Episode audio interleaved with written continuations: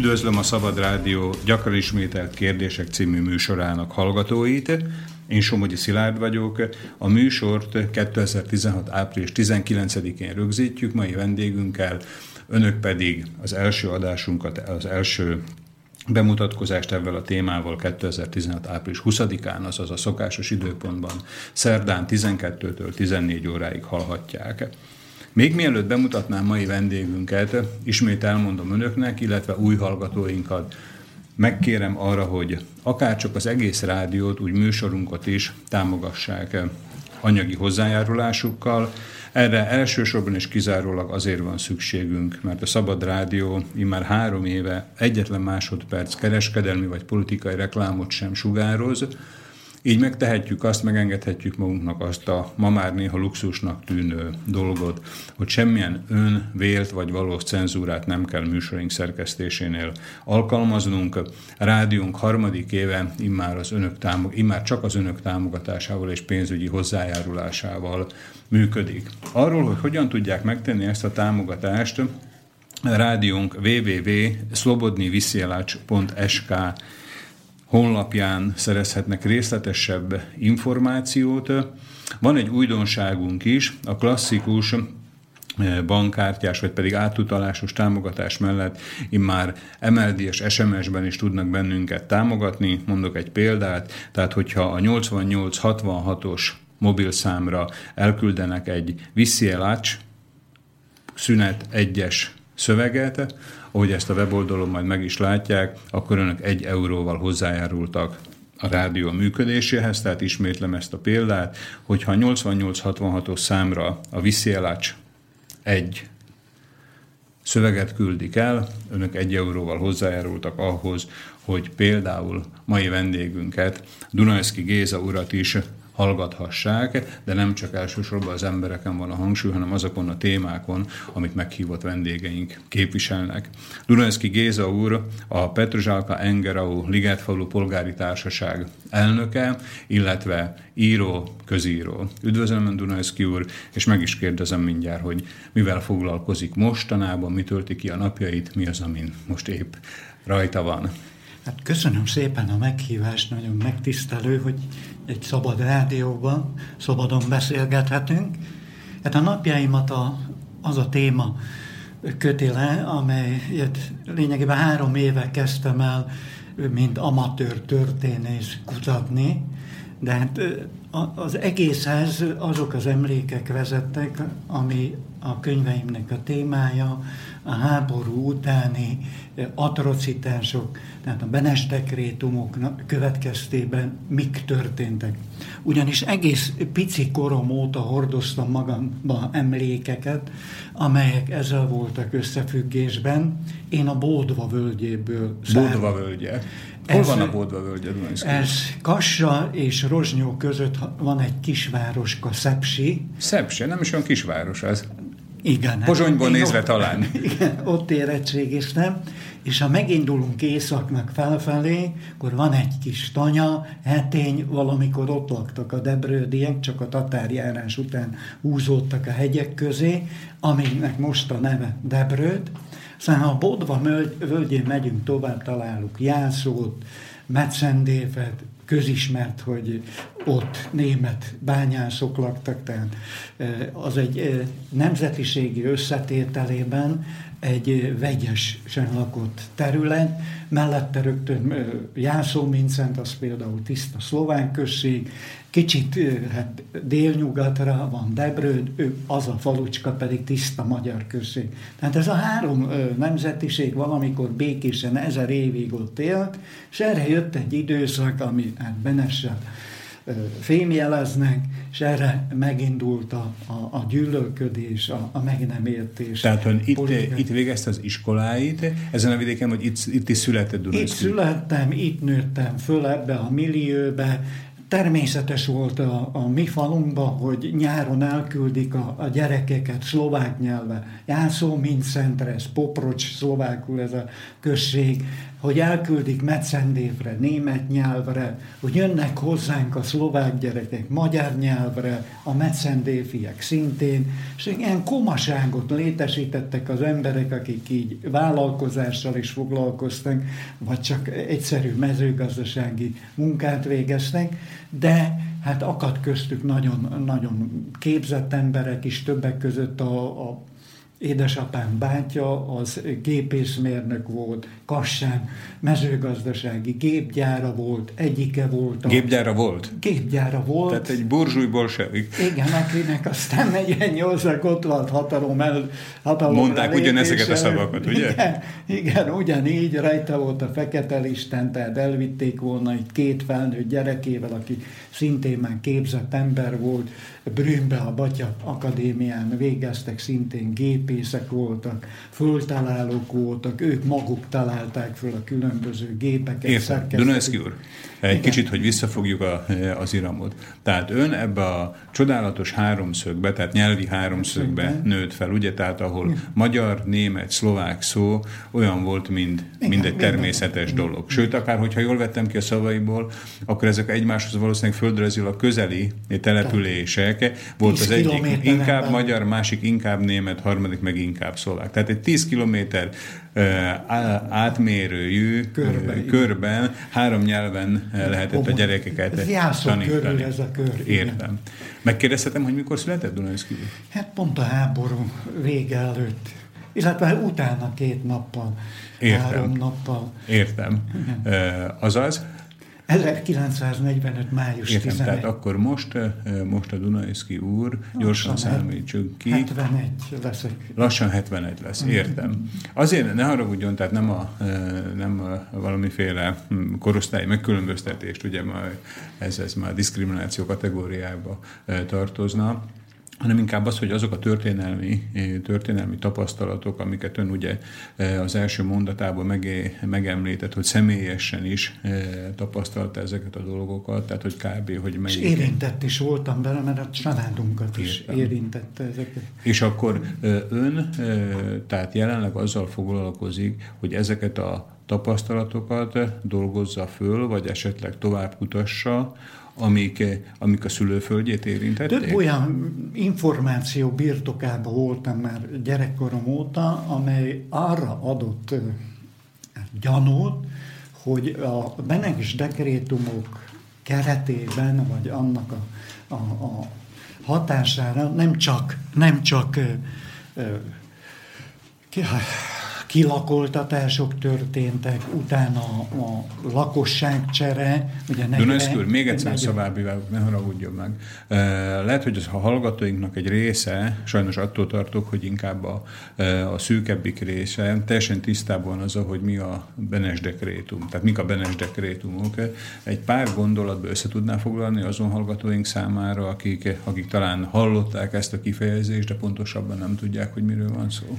Tehát Benes közvetlen a, a háború vége előtt, már 1945. május 5-én, ha jól emlékszem a dátumra, éppen Kassán, az kormányprogram keretében kollaboránsoknak, illetve a kollaboránsokra, a magyarokra és a németekre különböző megszorító intézkedéseket jelent. Benes volt akkor a? A, a köztársaság. köztársasági Akkor még csak hát jelölt, illetve hát a előzőleg elnök a háború után visszatért szintén, mint elnök. De tehát Csehszlovákiában akkor ő volt az első számú ember. Igen, ugye? tehát mivel nem volt parlament, ezért dekrétumokkal irányította az országot. Azokon a, a részeken, ahol a szovjet hadsereg már felszabadította a, a volt első csehszlovák köztársaság Értem. területét. Visszaállították a határokat ugyanúgy, ahogy 38 előtt voltak, tehát a, a Bécsi döntés előtt,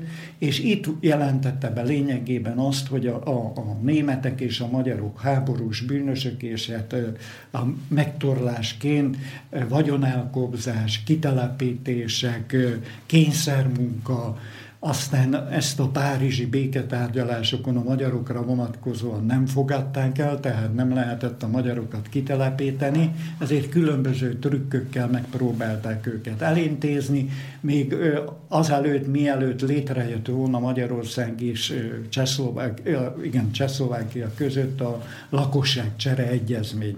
Ez... Megint csak közbevágó. Tehát, hogyha eddig jól értettem, Benes volt Csehszlovákiának azon részének a fő irányítója, elnöke vagy elnök aspiránsa, elnök jelöltje, amelyet a szovjet hadsereg már felszabadított, és mivel, hogy nem volt ugye törvényhozó hatalom, ezért ez az akár elnöknek is beillő pozícióból irányító politikus, Igen dekrétumokkal, tehát ezek ilyen rendeletszerű Rendeletek voltak, ugye? voltak éppen. E, irányította az országot. Fokozatosan, Éppen. ahogy adták ki ezeket a rendeleteket, ezek közül 13 foglalkozott a... a tehát kiadott, tehát ez olyan, mint régen, amit a mesébe szoktunk hallani, hogy a királyok ugye azt mondják, hogy ez így lesz, és akkor a Benes is azt mondta, hogy ez így lesz, csak leírta egy papírra, vagy leírták, amit ő mondott, vagy kigondolt, vagy eldöntött. Persze gondolom, ez nem ilyen egyszerű volt azért, és akkor ezek közül, a rendeletek közül 13 foglalkozott az a Csehszlovákia területén élő magyar, illetve német, német lakosokkal. lakosokkal. Gondolom ez inkább, inkább negatív értelemben foglalkozott ezekkel a... Igen, nagyon is negatív értem, értelemben, értem. tehát a teljes jogfosztottság és hát a hontalanság évei következtek, vagy ahogy az én az első könyvemben neveztem, ránk ez a kinterhes éveket. Kinterhes éveket. éveket jelentette. Tehát, tehát az első könyve Dunajszki úrnak erről a témáról Erről szól. a témáról szól, aztán a második könyvemben arcok és sorsok, ott már próbáltam konkrét arcok eset, és? és sorsok. Arcok és sorsok. Értem. Konkrét eseteken, konkrét embereken bemutatni, hogy hogyan érintette azt, mert a történelemkönyvek ugyan kimondják a Benes dekrétumot, de hogy mi rejlett emögött a, a, a, a intézkedések mögött, azt már kevesen tudják. Gyakorlati életben hogyan éltük meg mi ezeket a retorziókat, mit jelentett ez a hétköznapi Tudná esetleg Dunajszki úr hallgatóinknak mondani, olyan konkrét valamilyen intézkedés, vagy ahogy ön mondta, retorziót, amit ezek a benes rendeletek, vagy benes dekrétumok konkrétan az itt élő németségre, vagy pedig a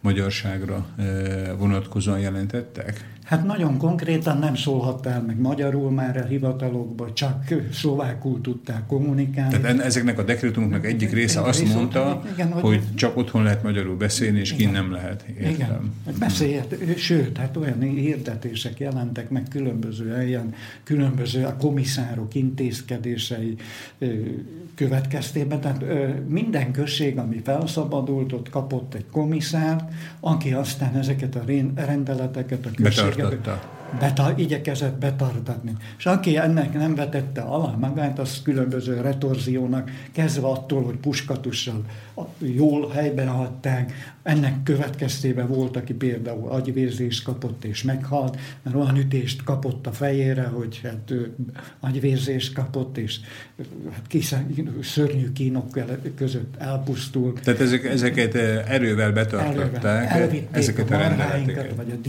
Igen, ezt említette, hogy, hogy vagyonelkobzás. Igen. Tehát ezt akkor szó szerint úgy kell érteni, Igen. hogy ami az itteni két ugye német és magyar kisebbséget érintette, tehát ezeknek a, a vagyon szabad préda volt? Igen, jött a komisszár, a rendőrrel legtöbbször még rendőrök se voltak, hanem a partizánokkal, azok helyettesítették akkor a, a rendőröket, jött a gépfegyveres partizánokkal, és ami megtetszett neki, vagy amire szüksége volt, azt vitték. Egyszerűen nem tehették semmit, mert uh-huh.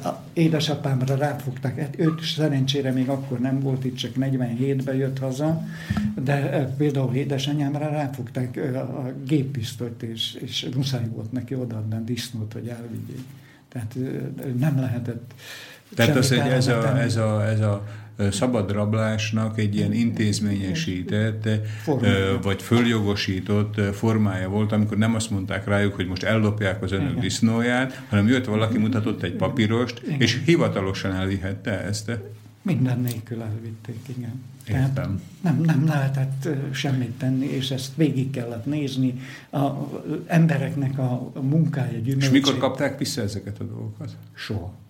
Ja, hogy ezeket nem is adták vissza? Hát nem, hát lefoglalták a hadsereg. Na jó, persze, gondolom, hogy egy disznót nem azért vittek el, hogy etessék, hanem gondolom azért, hogy levágják, de hát valamilyen kártalanítás, vagy, Semmi. vagy egy... Semmi. Semmi köszönömet nem mondtak érte. Uh-huh, értem. Ezt végigélni, végignézni. És itt, eh, elképzelni. tehát ezt, ezt akkor gondolom, az akkori, tehát a, a, a világháború után újból Közvetlen. gatyába rázódó eh, Hatalom. Csehszlovák köztársaság nevébe. Igen. És akkor ma ugye előbb mondtuk, hogy 2016. április 19-én veszük föl ezt a beszélgetést, tehát mind a mai napig ezeknek nem volt semmilyen Semmilyen kártérítés, semmilyen, semmi. És hát sokkal keményebb dolgok történtek. Milyen ami- kemények dolgok történtek még? Hát ott vannak a kényszermunkánk. Ha megnéz egy dokumentumot erről, milyen formán Benes, Benesnek a hatalma intézte ezeket a... Hát úgy nézett ki, mintha az embereket beutalóba, rekreációra vinnék, mint most. Tehát úgy, úgy volt szövegezve, hogy hol, kinél kell jelenkeznie, mikor, amennyiben nem jelenik meg, akkor milyen retorziók következnek. Utána már volt benne egy olyan rész, hogy egész családostól el kell menni, ott felsorolták. És hova vitték ezeket az embereket? Hát általában a, a falubelieket, debrődieket Brünn körül az erdőben, mivel mi is erdők közt De éltünk. Brünn és az Csehország. Csehország? Ő meg előbb azt mondta, hogy Debrőd meg Kelet-Szlovákiában. Debrőt Kelet-Szlovákiában van, de kényszermunkára az embereket be- De miért olyan messzire? Hát ezt Benestől kellene megkérdezni. Hát úgy fogadtak benne, vagy a akkori embereket, szerencsére hát a mi családunkra nem került sor, de a rokonságból nagyon sokan, sőt a, egyik a, a, a Szepesi Nándor családját, aki hát unokatestvérünk volt, a, annak a felesége ott halt meg ö, 40, 48 karácsony, várjunk csak, dehogy, 48. január 1-én az erdőbe, fa barakba éltek, ott dolgoztak, fűrészeltek, és hát a mindennapjukat, a A szabadjukat. és kényszermunka az mibe különbözik a rabszolgamunkától?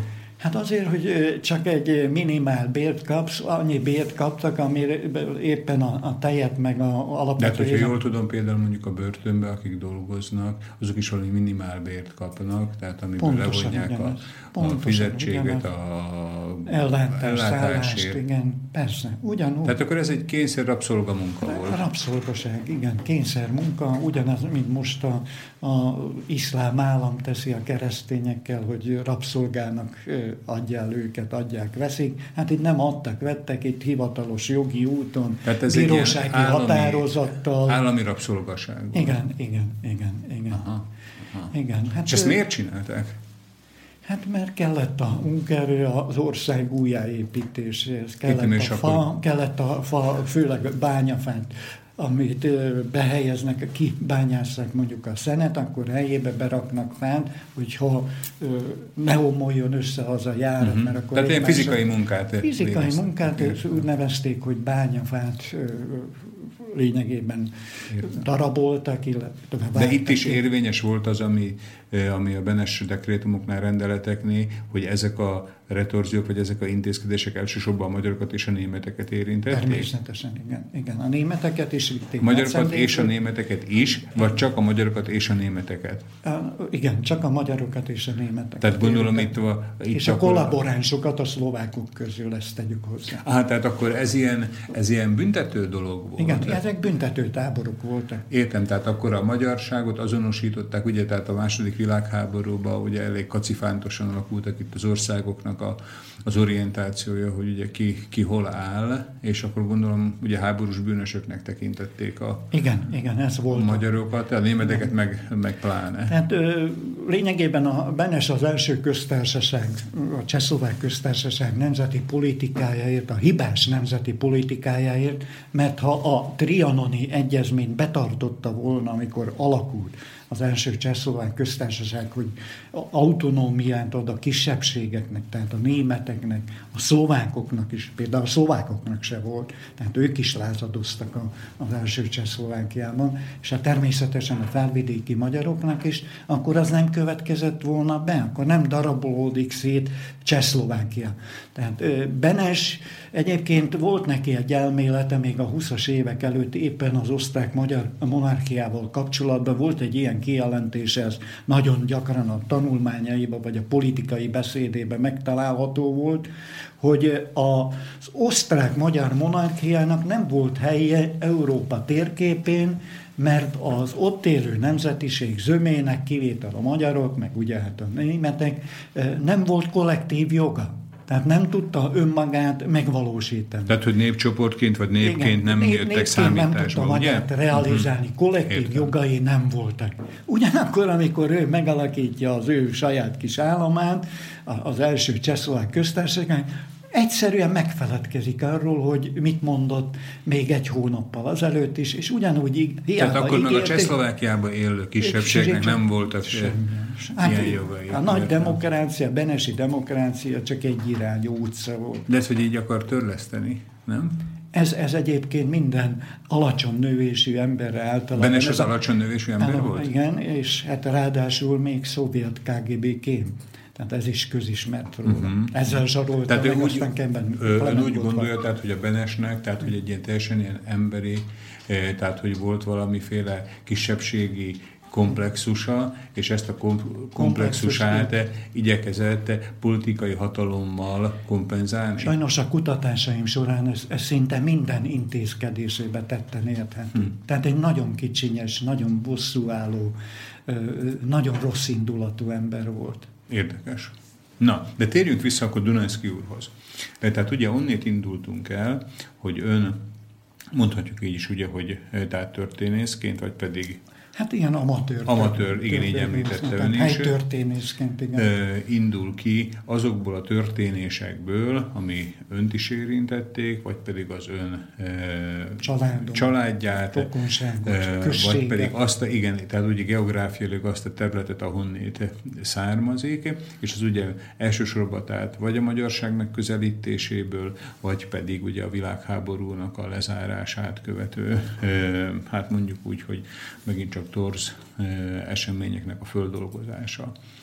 Ezt ön azért csinálja ezt a munkáját, tehát a kettelésén kívül, mert úgy érzi, vagy úgy érezte akkor, amikor elkezdte, hogy szükséges, tehát hogy valaki valamilyen hiánypótló dolgokat megcsinálni, tehát hogy, hogy ha ön nem kezdi el, akkor más, más nem foglalkozik bizonyos dolgokkal? Van egy kis története, annyi, hogy 2007-ben... Tehát, hogy mi volt, a, mi volt a motivációja? A motiváció, igen, azt szeretném elmondani.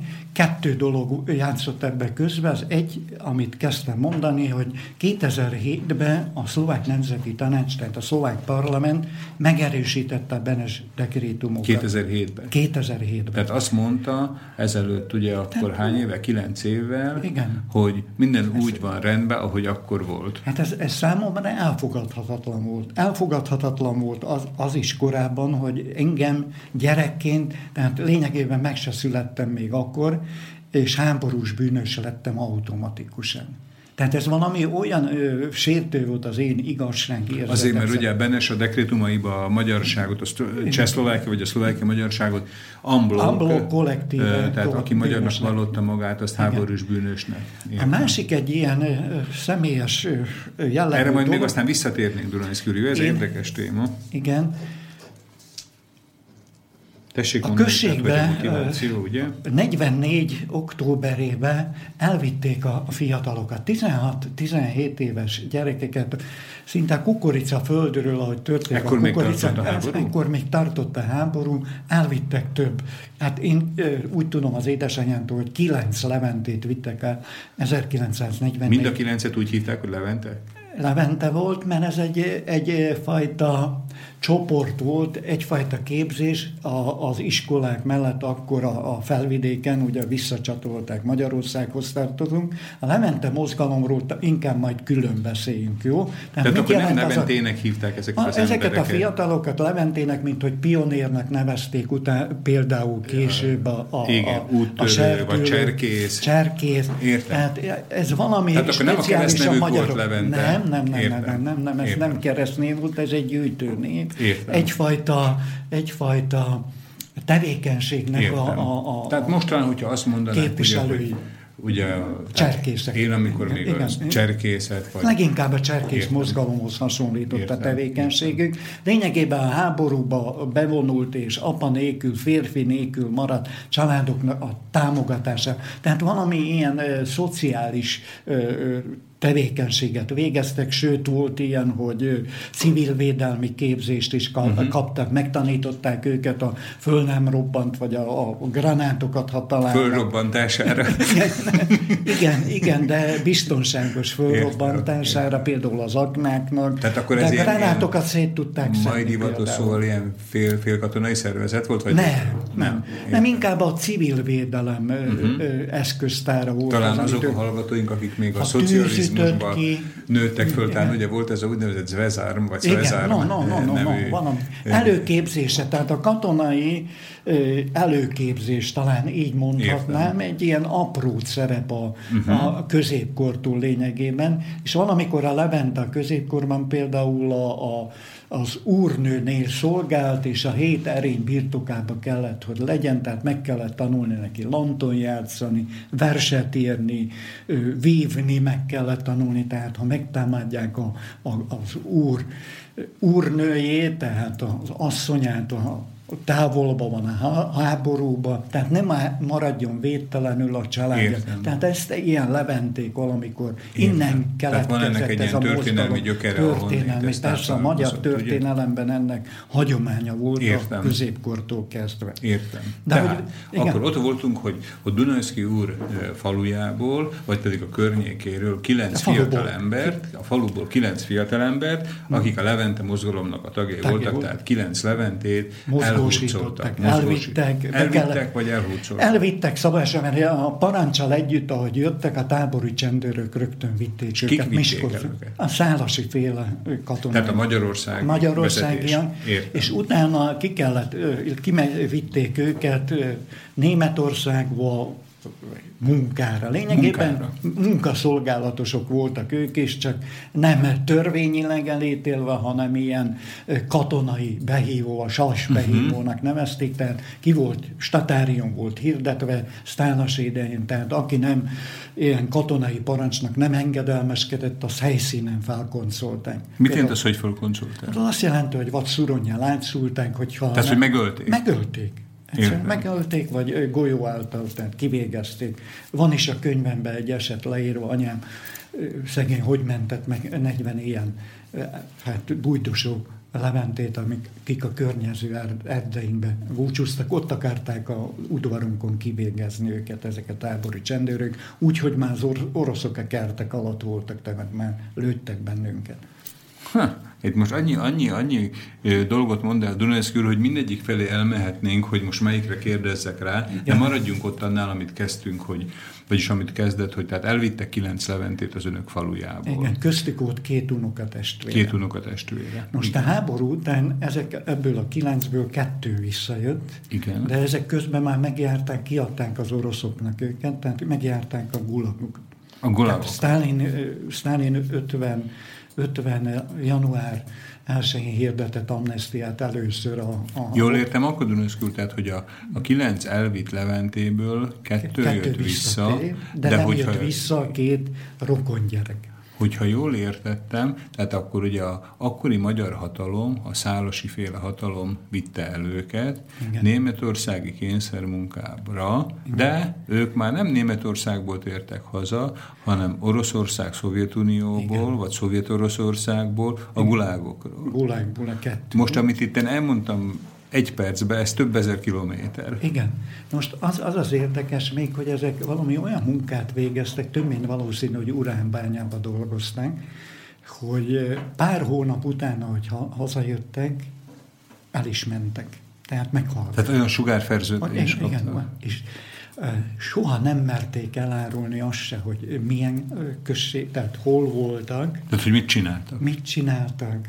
Semmit nem mertek Ezek elmondani. emberek annyira meg lehettek meg félemlítve. félemlítve, hogy hiába jöttek. Még otthon a saját falukba és több ezer kilométerre igen. a történet helyétől. Nem sokat tudtunk meg tőle, csak a, a, annyit mondtak, hogy a többiek vagy útközben, vagy bombatámadásra, vagy szökés kísérlet közben, többek között a egyik szomszédlány udvarlója is szín, ebbe a kilenc fiú között volt, és az például szök, meg akart szökni Csehországban, most már tudom, hogy Rájeci Assebi uh-huh. volt az a község, ahol őket fogva tartották, tehát meg akartak szökni, és őket elfogták, aztán kivégezték őket. Tehát, tehát voltak ilyenek is közte, viszont a, a két ö, rokonfiúról nem tudtak semmit mondani, hogy mit történt Értem, velük. értem valószínűleg külön-külön szálon. Külön szálakon, és ezért kezdtem el amikor az első könyvem bemutatója volt Debrődön, a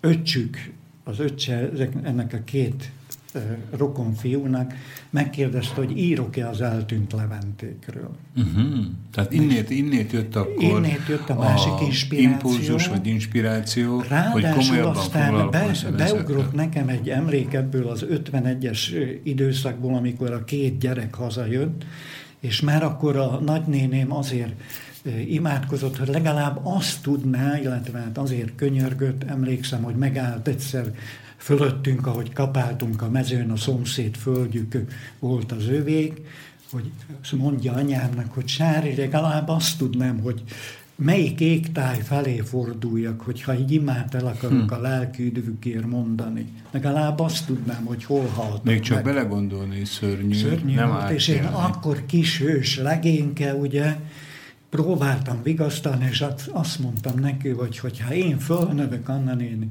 akkor én megkeresem, hogy hol van a sírjuk. Aha, tehát akkor egy ilyen kimondott egy ilyen, személyes indítatás. Ilyen ígéret. Ugye elmondhatom Dunajszkűről hallgatóknak, igen. hogy most ugye könyvbe lábadt az ön szeme, hát, és azt kell, hogy mondjam, hogy engemet is, tehát, hogy ha csak belegondolok abba, hogy amit hallunk történetként, ezek emberekkel valóságban történtek meg ezek a dolgok, és ugye ami a legszörnyűbb az, hogy ezek más embereknek a kezdeményezésére történtek meg ezek a szörnyűségek, és sajnos azt kell mondanunk annak ellenére, hogy most megszakítjuk egy kis zenével az adásunkat, hogy folytatjuk valószínűleg nem kellemesebb eh, információkkal, talán esetleg más jellegű információkkal.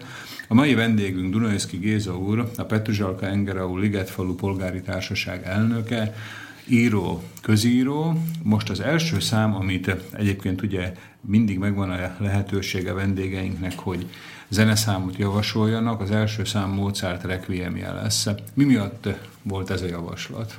Ezért. Tehát ugye a Requiem az egy halotti mise, ugye? És akkor erre az indítatásra. Hát amíg föltöröljük a könnyeinket, vagy pedig kifújjuk magunkat ezek után, amit hallottunk, hallgassuk most Mozart Requiemjét, és utána folytatjuk mai vendégünkkel, Dunajszki Géza úrral.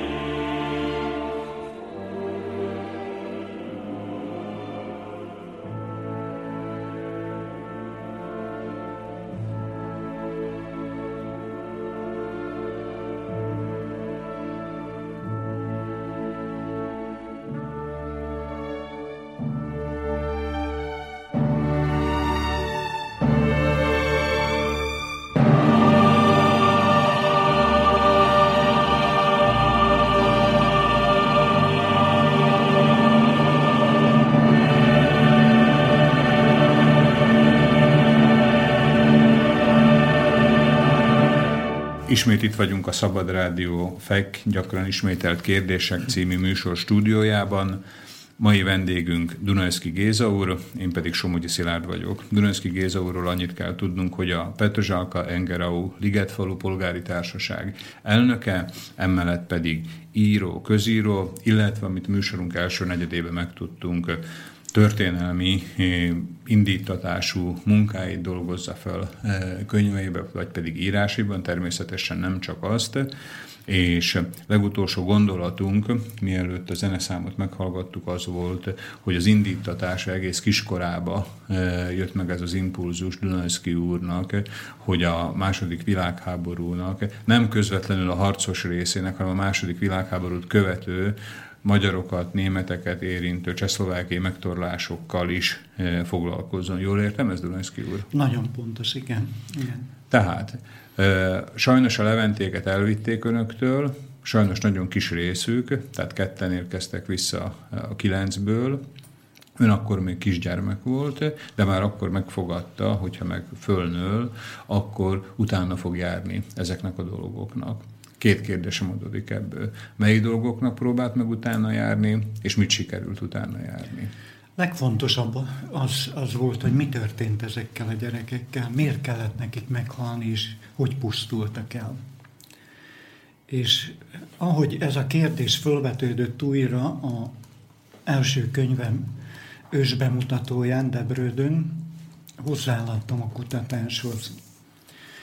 Összegeztem, mit tudok, tehát tudtam a, a metszendéfi rokonainkról, hogy valahol út közben, hogy ők jöttek haza a, a szintén hasonló munkáról, tehát kész, ők is kint voltak, a, a német hadiparban dolgoztak, és útközben, hogy jöttek haza, valahol megállították őket, és akkor az egyik vonatszerelvény teljes utasát kivégezték ezek Los, ö, Dobsina és környékbeli még 17 községből származó vasmunkások voltak, bányászok, és hát egyéb, egyéb Tehát munka. jól értem azt, aztán az első részét azt valószínűleg értem, hogy Dunajszki úr azt a módszert választotta, hogy a környékéről elszármazott, tehát ilyen kényszermunkára, hadimunkára befogott fiatalokat, akik visszatértek, azokat próbáltuk meg szóra bírni, hogy tőlük ugye információt szerezzen. És az egyik ilyen információ, ami elhangzott, az az volt, hogy ezek a munkások, akiket egyik helyről a másikra ilyen vasúti vagonokba, vagy vasúti szerelvényekbe szállítottak, ezt a szerelvényt megállították, és akkor kivégezték az összes embert, aki ott rajta volt. Történet a következő, erről már dokumentumfilmek is vannak, tehát jól megközelíthető, pont, pont, sőt pontosan tudjuk, hogy mi történt. Ez Pserov mellett... Hol van ez a Pserov? Ez dél Csehország. Dél Csehország. Tehát inkább már Morvaország. Morvaország, Morvaország igen. Hornya Mosztyenyice elővárosában, vagy előfalucskájában leállították őket. Ezt a, vasúti ezt a vagont, ahol igen. tértek haza ezek a családok, akik a háború alatt a Sumava vidékén kényszermunkát, tehát a németek kivitték őket munkára e, erre a vidékre, és mivel véget ért a háború, az amerikaiak átvilágították őket, elengedték, az amerikaiak, amerikaiak igen. szállták meg azt a részét Csehországnak, hazaengedték őket. Bevaginíroztak ott Suhába, és jöttek hazafelé, félreállították a vonatukat, a szerelvényt Hornyen Mosztenyice állomáson. Amíg várakoztak, addig ugye a elsőbséget a szovjet vonatok élveztek, tehát addig állni kellett nekik, közben oda melléjük befutott a Prágából egy katonai szerelvény, pontosabban a 17. gyalogezred, akit Benes előző nap azzal búcsúztatott és küldött Ligetfalura, Pozsony Ligetfalura, hogy hát zárják le azt a határrészt, tehát azt a határ háromszöget, osztrák, magyar, szlovák határrészt Ligetfalu után, és hát tisztítsák meg Pozsont és környékét a magyaroktól és a németektől. Ez elhangzott a beszédébe, a búcsú beszédébe Benesnek, amikor a 17. gyalogezred katonáit búcsúztatta. Nos, Prágába. Prágába. Most ezek elindultak Prágából, július 18-án állították meg a vonatot, közvetlenül... Melyik éve, éve volt ez? 1945. június 18-a. 1945. június 18-a délután. Megállt a, a katonai szerelvény, és meghallották, hogy mellettük a másik vagomba németül és magyarul beszélnek ezek az emberek. Kivezényelték őket a vagomból, a Horner Mosztenyicei bírót megkeresték, munkásokat kértek, kinézték, hogy hol lehetne őket kivégezni, ez a svéd sánc nevű dűlőre esett a választásuk. Ott elkezdték nekik ásni a sírjaikat, addig ez a 265 ember ott várakozott a kivégzésére. Ezben 120 nő volt, 71 főleg idősebb férfi, tehát 45 éven felüli férfi, és 74 gyermek, a legkisebb, a legfiatalabb az négy hónapos volt. És ezeket ott aztán hajnali két órára készült el a sír, hajnali két órától három óráig tehát egy óra hosszáig lövöldözték őket bele ebbe az árokba, illetve hát pisztolyjal a gyerekeket vadáztak rájuk, mint a nyúlakra, hogyha futkároztak, mert nem tudták megfogni őket, hát úgy futtukba lőtték őket agyon, és hát dobálták be a gödörbe az anyjuk tetemére, aztán a férfiakat végezték ki utoljára. Na most azt kell tudni még erről a kivégzésről, hogy nem csehszlovák vagy orosz gyártmányú fegyverekkel követték el, hanem már átgondoltam, mint Katimba, ugye a, a lengyel tiszteket, az orosz KGB, tehát Benes tanult a, KGB múltjait megmutatkozott. Tehát német zsákmányolt gépfegyverrel BM-40 42-es és 38-as golyószórókkal végezték ki őket. Dunajszkül most erre értem oda, hogy levegőt tudjak venni, vagy pedig egy kicsit fölocsúdjak, meg egy kicsit eh, egy lépése hátrébbről kezdeném. Tehát volt egy szerelvény, egy vonatszerelvény. Akik ami, ami elindult valahonnét. A Sumavából haza Tele volt olyan emberekkel, akik gondolom heteken, hónapokon, vagy akár hosszú hónapokon keresztül nehéz fizikai munkát végeztek a háború során német hadiparnak. Eljött az a nap, amikor képletesen rájuk mosolygott az igazi szabad nap, tehát Igen. a napsütés, hogy akkor most ők hazamehetnek. Igen. Föltették őket egy vonatra, az amerikaiak, ugye, akik Igen. akkor ott fölszabadítóként jelentek Igen. meg, és hogy akkor irány Kelet-Szlovákia, megyünk hazafelé. Igen. És akkor útközben ezt a vonatot félreállították, mert fontosabb szovjet Igen. vonatok mentek előre ezek, amíg ott várakoztak, befutott melléjük egy olyan vonat, amikor meg prágai csekatonák voltak, akiket, ha jól értem, kimondott szlovák, azzal a cél... Csehszlovák. Csehszlovák. Tehát cseh és szlovák katonák voltak, akik Prágából jöttek azzal a céllá Pozsonyba, hogy ott etnikai tisztogatásokat végezzenek. Igen. És akkor ezek ezen a állomáson pont a másik vonat mellé áll, lettek beállítva. Ott megjelentek a jövendő áldozatok. Tehát, hogyha, hogyha egy faluval korábban állítják meg ezt a vonatot, vagy egy faluval később, tehát ez egy, ez egy fatális véletlennek a következménye.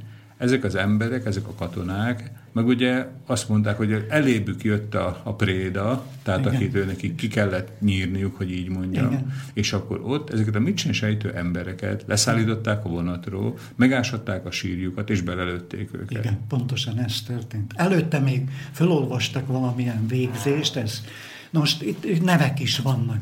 A katona parancsnokot úgy hívták, hogy Karol Pazur, az egy korompai származású. Karol Pazur. Igen, Linkengárdista volt, utána hát dezertált a, a Az volt ennek a 17-es lövészezred, vagy gyalogezred? Ezred, ezred volt. Tehát ez a 17. ezrednek volt a, a ezred parancsnoka? parancsnoka? Igen. Úgy hívták, hogy Karol Pazur, nem volt, illetve hát kikeresztelkedett, anyai ágon nem volt keresztény származású, de ez, ez, ez lényegtelen, mert nem ez a lényeg, hanem az, hogy a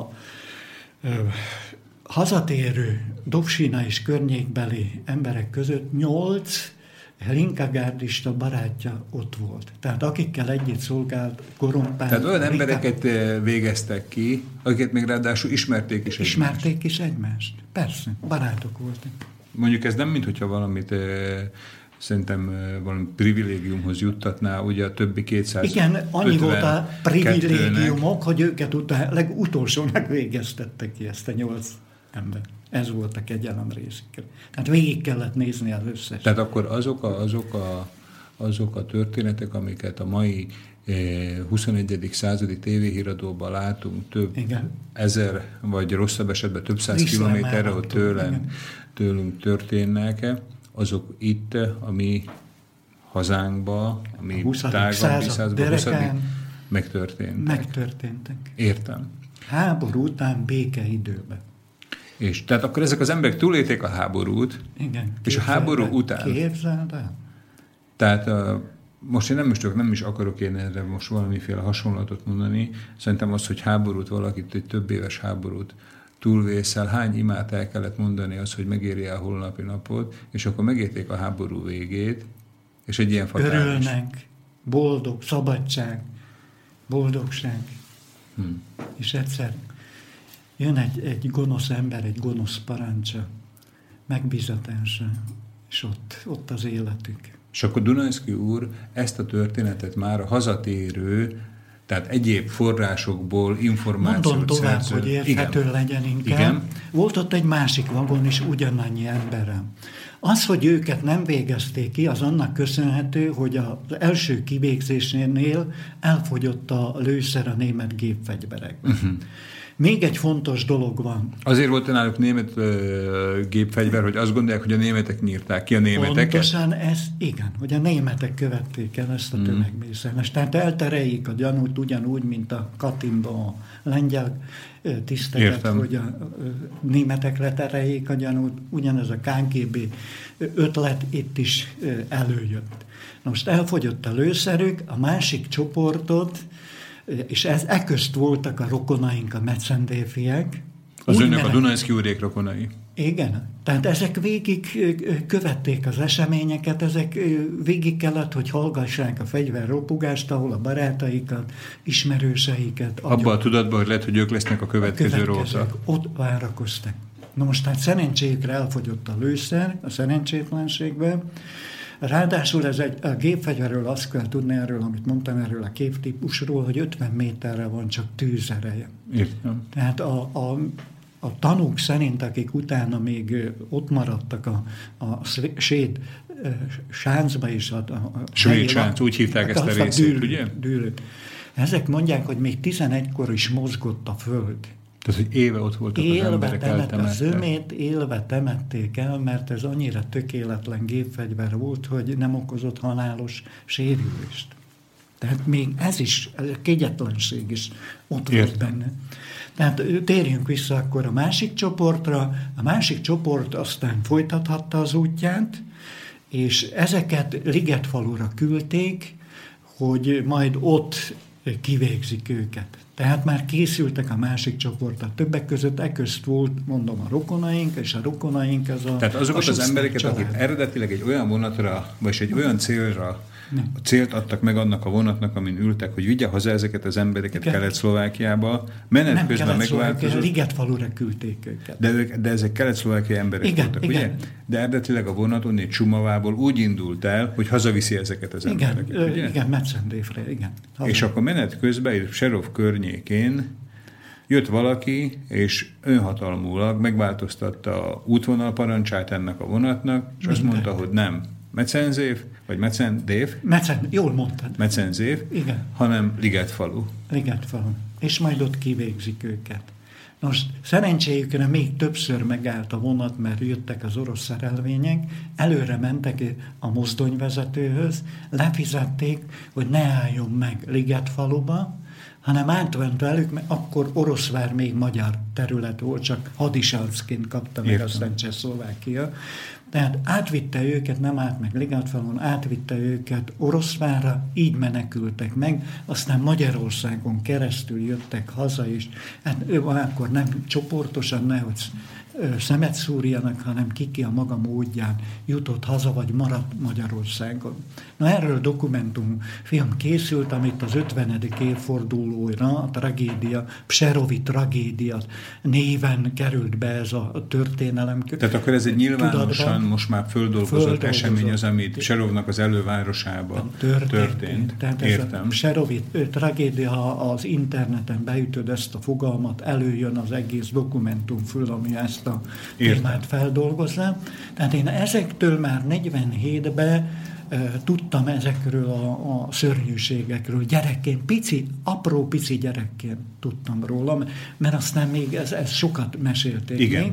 Na és a, a, azt is tudtam többek között, hogy a, a tárgyalás folyik ezügyben, tehát van egy bírósági processz is, tehát valamilyen ügy, bírósági ügy ezzel kapcsolatban, aminek kell, hogy nyoma legyen. Tehát főleg ez érdekelt, hogy ennek megvan-e a, a per anyaga. Értem. Tehát a kutatásom tehát, során... Hogy, tehát, hogy utána ö, évek múltán, Igen. tehát valamiféle számonkérésre sor került, tehát hogy bíróság elé állították ezeket a... Bíróság elé állították azért, mert ennek híre ment. Az oroszokat nagyon kellemetlenül érintette. Pazurt azt rögtön keresték, és hogyha megtalálják az oroszok, egy szó nélkül fejbe lövik. Mert történt ilyen eset, aztán Ligetfalun, ha oda kerülünk, majd elmesélem ezt az esetet is. Tehát ők a sajátjukat se kímélték, pazust se kímélték volna ezért a, a tömegmészállásért. De aztán mi lett a sors ennek a pazurnak? Kivégezték? Nem.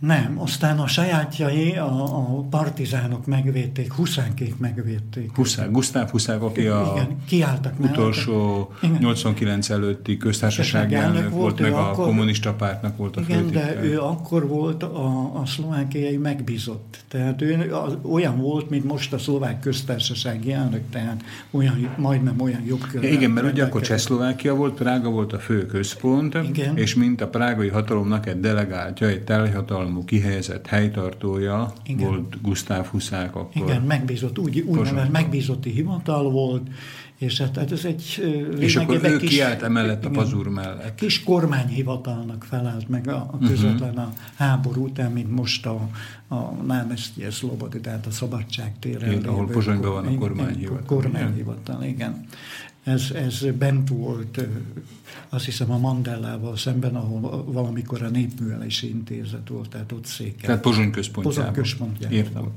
Jó, maradjunk a, maradjunk a Dunajszki úrnak a személyes e, aspektusánál, tehát hogy ön, ön hogyan haladt végig ezeken az eseményeken, mert annak ellenére, hogy a műsoridőnk ugye két óra, amit sokan, sokan azt mondják, hogy szokatlanul hosszú, én nekem meg minden egyes beszélgetés után az a véleményem, hogy hát nem is, nem, nem is elég, nem is, nem is elég, de maradjunk akkor, tehát ne, ne, nem tudjuk fölvenni, nem hogy az összes történelmi szállodát, talán még egy részét se, tehát Dunajszki úr tudomást szerzett gyerekként ezekről a történésekről.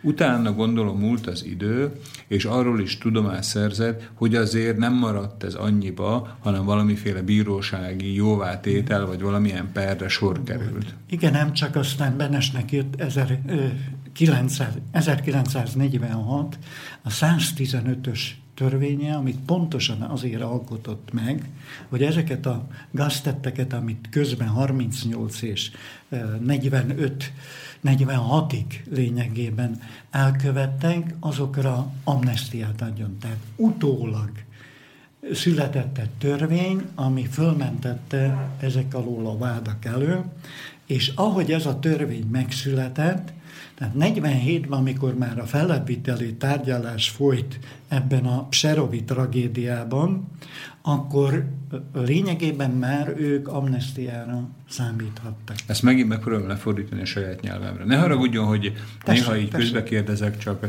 ugye valószínűleg, hogy tehát az ön történelmi tapasztalata, meg az én, meg a hallgatóink történelmi tapasztalata azért nem annyira, annyira rétegezett, mint a Dunajszki úré.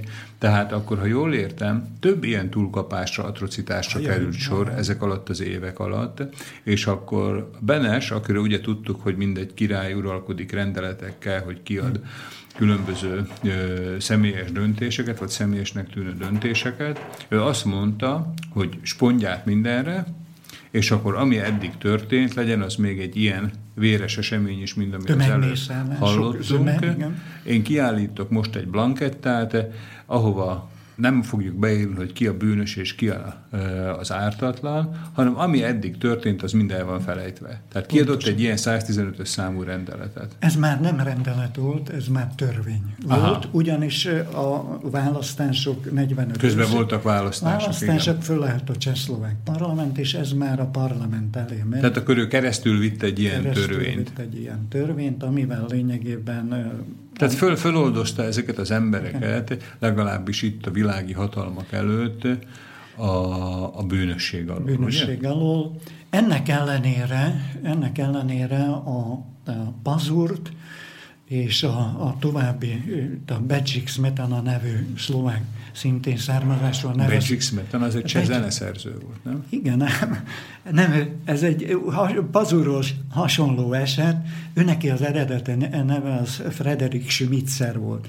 Csak Frederik Schmitzer. Schmitzer szó szerint tejföl, tehát a, a Smetana név. Igen. Tehát ő lényegében a német nevét fordította szó szerint és a Frederik, a Frigyes, az meg Bedzsik? Igen, igen, Frederik. Tehát ő lefordított a szó szerint a keresztnevét, igen, meg a vezetéknevét, és pont egy cseh híres zeneszerzőnek Nevé, a nevét, Bedzsik Smetanát kaptuk ki, Igen, a nevéből. És ki volt ez a Bedzsik? Ez a másik Bedzsik Smetana? Ez a másik, igen. Bedřich Smetana ez ugyan Osztravába született, mert akkor a szülei a első köztársaság idején ott dolgoztak, de végig a, a szülei rokonság. De ez is ennek a 17-es ezrednek ennek volt valamilyen volt vezetője? a vizsgáló tisztje. Vizsgáló tisztje. Tehát ez egy ilyen kém elhárító is volt, tehát a, a, uh-huh. ilyen szerepet töltött be a hadseregnél. Tehát ez a katonai titkosszolgálatnak volt a vezetője. A ez 17, a Bedřich Smetana. Igen, tehát ő rán tartozott és ő is ott volt, amikor volt ez a vérengzés. Persze, a Serovi vérengzés, igen, nagyon kegyetlenül, és évekig dicsekedett vele, hogy legkevesebb 150 nácit saját kezűleg végzett ki. Tehát ezek a tehát, nácik... ezek a polgár, ezek polgári emberek, polgári személyek voltak, tehát voltak, a, ugye? a nácik ilyen csecsemők voltak, meg asszonyok, ezek, ezeket végezte ő ki saját kezűleg. Tehát. De visszatérve a, a, a per, perre, utána fellebezett az ügyész, és még aztán később neki lett ebből a fellebezésből kellemetlensége, ugyanis ez már akkor az ENSZ által deklarált hát, háborús bűnök közé tartozott, illetve hát mivel háború után történt, ez az emberiesség elleni büntet kategóriájába tartozott, és mivel az első csehszlovák köztársaság is elő aláírta ezt a dokumentumot, így ennek alapján a ügyész föllebezett, tehát nem engedték végül is szabadon őket, Utána Clement Gottwald halála után aztán szabadultak. Nincs nyoma, hogy mikor. Főleg ez a Bedzsik Smetana, ez már megszökött még a 1947-es fellebbviteli bíróságon már nem jelent meg. Valakik segítségével Magyarországon keresztül Izraelbe szökött. Uh-huh. Tehát egy évvel a Serovi vérengzés után elővették ezeket az embereket, hogy Két bíróság, évvel kettő évvel. Két, két. Elővették, hogy bíróság elé állítják, de akkor Igaz, hogy már nem volt akkor a személyes befolyása e, a Benesenek, ugye, de még mindig át tudta vinni azt a parlamenten, akkor már fölállt a parlament, hogy a törvény a 46-ban, igen, egy évvel utána. Mentesítse igen. nem csak őket, hanem minden igen. hasonszőrű az ember, igen, vagy aki igen. véghöz vitt ilyeneket a, a büntetés alól. Igen. És ugye akkor ennek alapján a bíróság azt mondta, hogy hát mit lehet tenni, van itt egy ilyen amnestia, az ügyész föllebbezett, hivatkozott nemzetközi egyezményekre, amire gondolom, ez az amnestia azért ugye annyira nem tud vonatkozni, és amikor mégiscsak lett volna valami belőle, akkor a, ez a Bedjik Smetan, aki talán a második legerősebb pozíció volt ugye a ezredbe, az már nem is jelent meg a bíróságon, és a pazúrral meg mi lett? Pazúrt lecsukták. Lecsukták. Értem, Tehát értem. volt a, a fő bűnös. Értem. És hogy ne feledkezzünk meg, a másik vonatszerelvény, az pedig eljutott Liget faluba, ahol Túl. ugye őket ki kellett volna végezni, de szerencsére eljutott Ligetfalú, de nem állt meg Ligetfalun.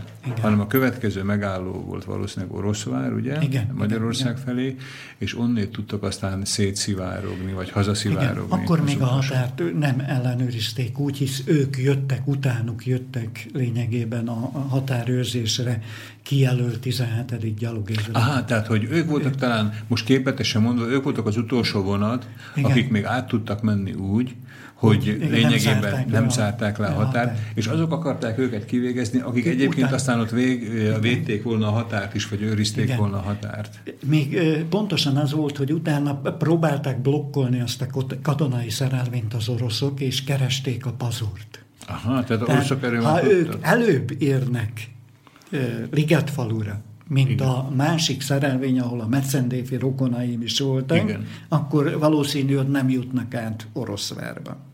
De az volt a szerencse, hogy az oroszok utána, hogy megtudták, tudomást szereztek erről a serovi vérengzésről, keresték a pazurt, és megállították a katonai szerelvényt, hogy, hogy megkeressék. Közben Pazur olajra lépett, tehát meg, elszökött a, a saját hadseregétől, de elfogták később, de úgy fogták el, hogy a partizán kollégái védelmébe kiadták, tehát kiadták az oroszoknak, viszont aztán tisztázták és Értem. És akkor ennek az emlékére alakult ez a polgári társaság, ez a Petruzsálka Engereoli? Ezt szeretnénk fölvállalni, hogy az itt történt további események, tehát ahogy megérkeztek ezek a hóhérok, a 17. gyalogezred katonái. Itt ennek ellenére, hogy ilyen zsűr volt a Pserovi kivégzés körül, annak ellenére itt ezt tovább folytatták. Úgy látszik, hogy az oroszokat valamilyen módon megnyugtatták, vagy abba egyeztek meg, hogy nagyobb titoktartás mellett fogják ezeket a kivégzéseket végezni. Valószínű ez, amit most mondok. Ez volt az igazi hát, ok, hogy tudták folytatni aztán tovább a vérengzést Pozsadiget falun Mm, tehát ezzel tehát, nem szűnt tehát meg. azzal, a... hogy ez a vonat átcsúszott még Igen. Oroszvárnál a határon, utánuk megérkeztek ezek a hóhérok, Igen. akkor ezek most akkor nem azt mondták, hogy dolga végezetlenül, mert nem akarok ebből, ne haragudjon a kedves hallgatók, és elnézést kérek, tehát csak a könnyebb érthetőség kedvéért próbálom ilyen, ilyen alapszinten megfogalmazni ezeket a gondolatokat. Tehát ezek az emberek itt maradtak, ezek a 17-es gyalogezred, és akkor találtak itt maguknak más áldozatot, ha jól értem. Nagyon sokat. Nagyon sokat? Nagyon sokat. Ajjaj. Hm. Elérkeztünk a második szünetünkhöz. Mai vendégünk Dunajszki Géza, Petrozsálka Engerau Ligetfalu Polgári Társaság elnöke, emellett író, közíró, sőt most már hozzátehetjük azt is, ugye, hogy helytörténész, helytörténész ugye, mm. tehát eléggé szomorú helyeknek a történésze. A második szám, amit kiválasztott, Liszt második magyar rapszódiája. Ennek valamilyen különleges apropója van? Ez ilyen drámai hangulatot legalábbis bennem azt az érzést váltja ki, hogy ez a tragédiáknak a, a, a, a zenéje, tehát Értem. a drámáknak a, a, a hangja, ez a, ahogy kezdődik, tehát, meg a motivumok bennem ezt, ezt a érzést keltik, és ezért Hát, gondolom, gondolom, gondolom a hallgatókban, meg bennem is valószínűleg az, hogy hogy továbbra se fogunk pozitív híreket hallani. Ugye a zene után se, nagy valószínűséggel. Sajnos nem. Sajnos nem. Minden esetre most hallgassuk meg Liszt második magyar rapszódiájának egy részletét, utána pedig a Szabad Rádió gyakran ismételt kérdések című műsorában folytatjuk beszélgetésünket Dunajszki Géza úrral. Én Somogyi Szilárd vagyok, a zenászó után pedig ismét jelentkezünk a stúdióból.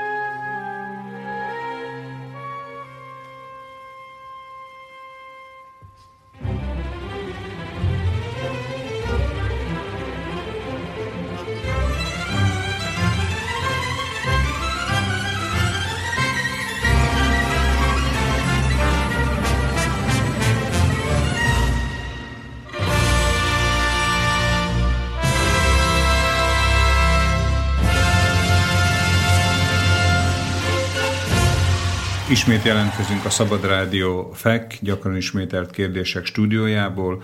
Az előbb Liszt második magyar rapszódiáját hallhatták.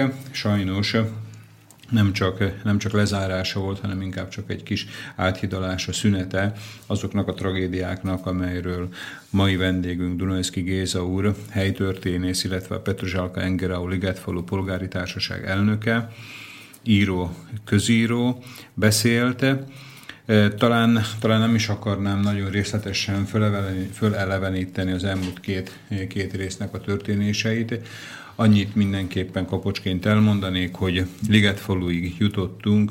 Ligetfaluba megérkezett Prágából a 17. gyalogezred, aki nem csak hivatalos feladatokkal volt megbízva, hanem azzal is, hogy itt, hát nyugodtan mondhatom ezt talán, hogy etnikai tisztogatásokat végezzen. Egy vonat, szerelvény, civilekkel, amelyen eh, mai vendégünk Dunajszki Géza úr földiei ismerőse is tartózkodtak, az még át tudott csúszni eh, a határon, Ligetfalunál, illetve Oroszváron, de utána, eh, utána más emberek valószínűleg ennél sokkal rosszabb sorsra jutottak, mivel a határ lezárult, épp ennek a 17. Prágából indult gyalogezrednek a hát nem is tudnék milyen szót használni tevékenysége eredményeképpen. Jól, jól próbáltuk meg pontos, dióhéjbe összefogni ezt, Donojszki úr. Tehát ott tartunk ugye, hogy 1900 mennyit írunk? 1945 július, ja, bocsánat, 1945. június 19-én, illetve őket föltartották, 20-án érkeztek pontosan Pozsonyba. Június 20-án megérkezett ez a, egy normál katonai különítménynek tűnő egység, ami egyébként valószínűleg egy kivégző osztag is volt, ugye? Igen, az első szakasz volt megbízva ezzel a likvidálási feladattal. És azon gondolkodom, hogy, hogy melyik irányt, melyik részét kezdjük először. Tehát az, hogy miért volt erre szükség, hogy itt ilyen etnikai tisztogatásokra kerüljön sor, vagy pedig az, hogy mik voltak ezek a atrocitások, atrocitások, talán finom szóval, hogyha ezt mondjuk. Miért, miért volt az akkori Csehszlovákiának ez annyira fontos, hogy ilyen, hát nem is, hogy főben járó bűnt, hanem hogy a legnagyobb bűntől se adjon vissza, hogy, hogy védtelen civileket háború lezárása után gyilkoltasson meg. Hát nem látunk most se, utólag se lehet belelátni Benesnek a gondolataiba, csak a tetteiből lehet következtetni. Amit sejtünk és nagy valószínűséggel, ez az, amit már korábban elmondtunk, ez a kicsinyes ö, emberi jelleme, tulajdonsága, és az a cél, amit ő, ő követett már 1920-ban is az első Csehszlovákia köztársaság megalakulásakor is, ő egy etnikailag tiszta államot szeretett volna a cseheknek és a szlovákoknak, és nem titok. Linka maga hat év után tiltakozott, és hát próbált még valamit tenni, a Szlovákiát csatolják vissza Magyarországhoz, tehát érezték már a szlovánkok az első csehszlovák köztársaságban azt, hogy Linka megpróbálja a szlovánkokat is elcsehesíteni. Tehát volt ilyen szándék. Linka próbált? E, bo, bocsánat, bocsánat, Benes. Ja, Benes. Benes. Benes. Tehát a Benes célja egy Tehát etnikai... a Benesnek, Benes nem csak, nem csak a magyarokkal, meg is a németekkel volt problémája, hanem a szlovákokkal. szlovákokkal is, és ez itt Ligetfalon be is következett. Tehát, Tehát nem hogy csak, nem csak magyarokat és németeket igen, vettek, vettek célkeresztbe? Nem csak azt, hanem azokat a szlovánkokat, demokratik érzetű szlovánkokat, akik próbálták a németeket és magyarokat védeni a, a, a el, ellenük elkövetett atrocitások ellen, azok is ugyanoda kerültek, és főleg azok, akik autonómiát vagy önálló, önálló Szlovákia gondolatát felvetették. Tehát itt, itt egy, egy kegyetlen célnak voltunk az áldozatai. Tehát akkor Benes annyira meghatározta a második világháború utáni Csehszlovákiának a orientációját, profilját, hogy továbbra is keresztül tudott vinni egy ilyen etnikailag, nemzetileg egységes állam megalkotására, vagy létrehozására ilyen lépéseket is, tehát amik a, amik a fizikai erőszaktól se riadtak vissza. Hát Stalin volt a minta, a példája. Könyvemben le is írom, hogy Benes Stalin tanítványa. Mi a könyvnek a címe, mondjuk el még egyszer? Titkok nyomában. Tehát Dunajszki Géza titkok nyomában, igen. Tehát ez a könyv, amikor összefoglalom az egésznek a, a, a történéseknek a genézisét, tehát mi a tanulság ebből, akkor ez, ez világosan látszik, hogy Benes azt az irányt követte, amit Stalin, tehát nagy uh, pámilója, nagy, hogy mondják ezt, tehát, hogy, hogy csodálója volt Stalinnak? Pont ezt a szót kerestem. Tehát nagy csodálója volt Stalinnak például, ahogy megoldotta az ukrán kérdést a 30-as években, ahogy megoldotta a tatár kérdést a Krimmen, szétszórta a, a tatárokat, és hát millió számra kivégezte őket, és pontosan ezen a nyomon próbálta ő megtisztítani a második csehszlovák köztársaságot, tehát ne legyenek itt a németek, de a magyarok se, és hát majd a szlovákokkal egyébként nagyon lekicsinlően nyilatkozott. Több ö, olyan dokumentum került a kezünkbe, ahol kimondottan gúnyosan beszél a szlovákságról, mint Benes. Benes. Igen. Tehát volt egy, volt egy rossz példa, Stálin, ugye, aki azt lehet mondani, hogy nem riadt vissza, tehát teljesen természetesnek vette, hogy fizikailag likvidáljon, nem csak fizikai, tehát nem csak politikai ellenfeleket, hanem más nemzeteket, népeket is, uh-huh. csak azért, hogy egy hegemónia alakuljon ki Szovjet-Oroszországba, vagy, vagy a Szovjetunióba. És akkor Bennes azt mondta, hogy Csehszlovákia is legyen a cseheké és a szlovákoké, de elsősorban a cseheké, majd a szlovákokat is begyűrjük magunk alá, de akik Pontosan. ezen a két nemzeten kívül itt vannak, magyarok, németek, vagy németek, magyarok, most mindegy milyen sorrendben, azok igazából semmilyen terveink nincsenek, tehát bármi történhet velük, csak ne legyenek itt. Így Jól értem ezt? Pontosan így, és az első szakaszban például utólag, hogy elemzi az ember ezeket a történéseket és az embereket, akik ezt elkövették, még arra is ügyelt, hogy nehogy ebben az első szakaszban egy cseh nemzetiségű legyen. Tehát ezek szintiszta szlovák emberek voltak, szlovák nemzetiségűek beszélünk voltak. A, a halálbrigádról, a, vagy a... kivégző osztagról beszélek most, az első szakaszról, tehát a 17. gyalogezred, Ligetfalui gyalogezred első szakaszáról, amelyet a katonai elhárítás felügyelt. Erről beszélek, ennek az összetételéből, ebben csupa szlovákok voltak, véletlenül se csehek, és többségük származása, tehát nem keresztény vallásúak voltak, tehát legalább anyai ágon kötöttek más hát.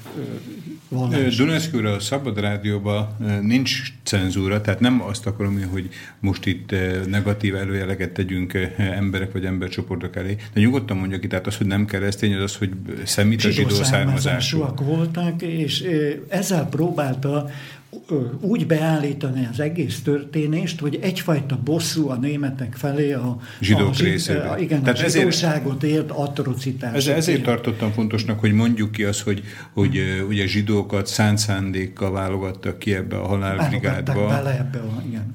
Tehát az, hogy lehessen magyarázni, ugye, hogy igen. itt nem valamiféle cseh vagy csehszlovák hegemóniának a megalapításáról van szó, hanem simán a zsidóknak a második világháborúban elszenvedett szenvedéseinek a törlesztése a háborús bűnösöknek kikiáltott német, illetve magyar civilek felé. Pontosan ez történt, úgy, hmm. ahogy összefoglaltam.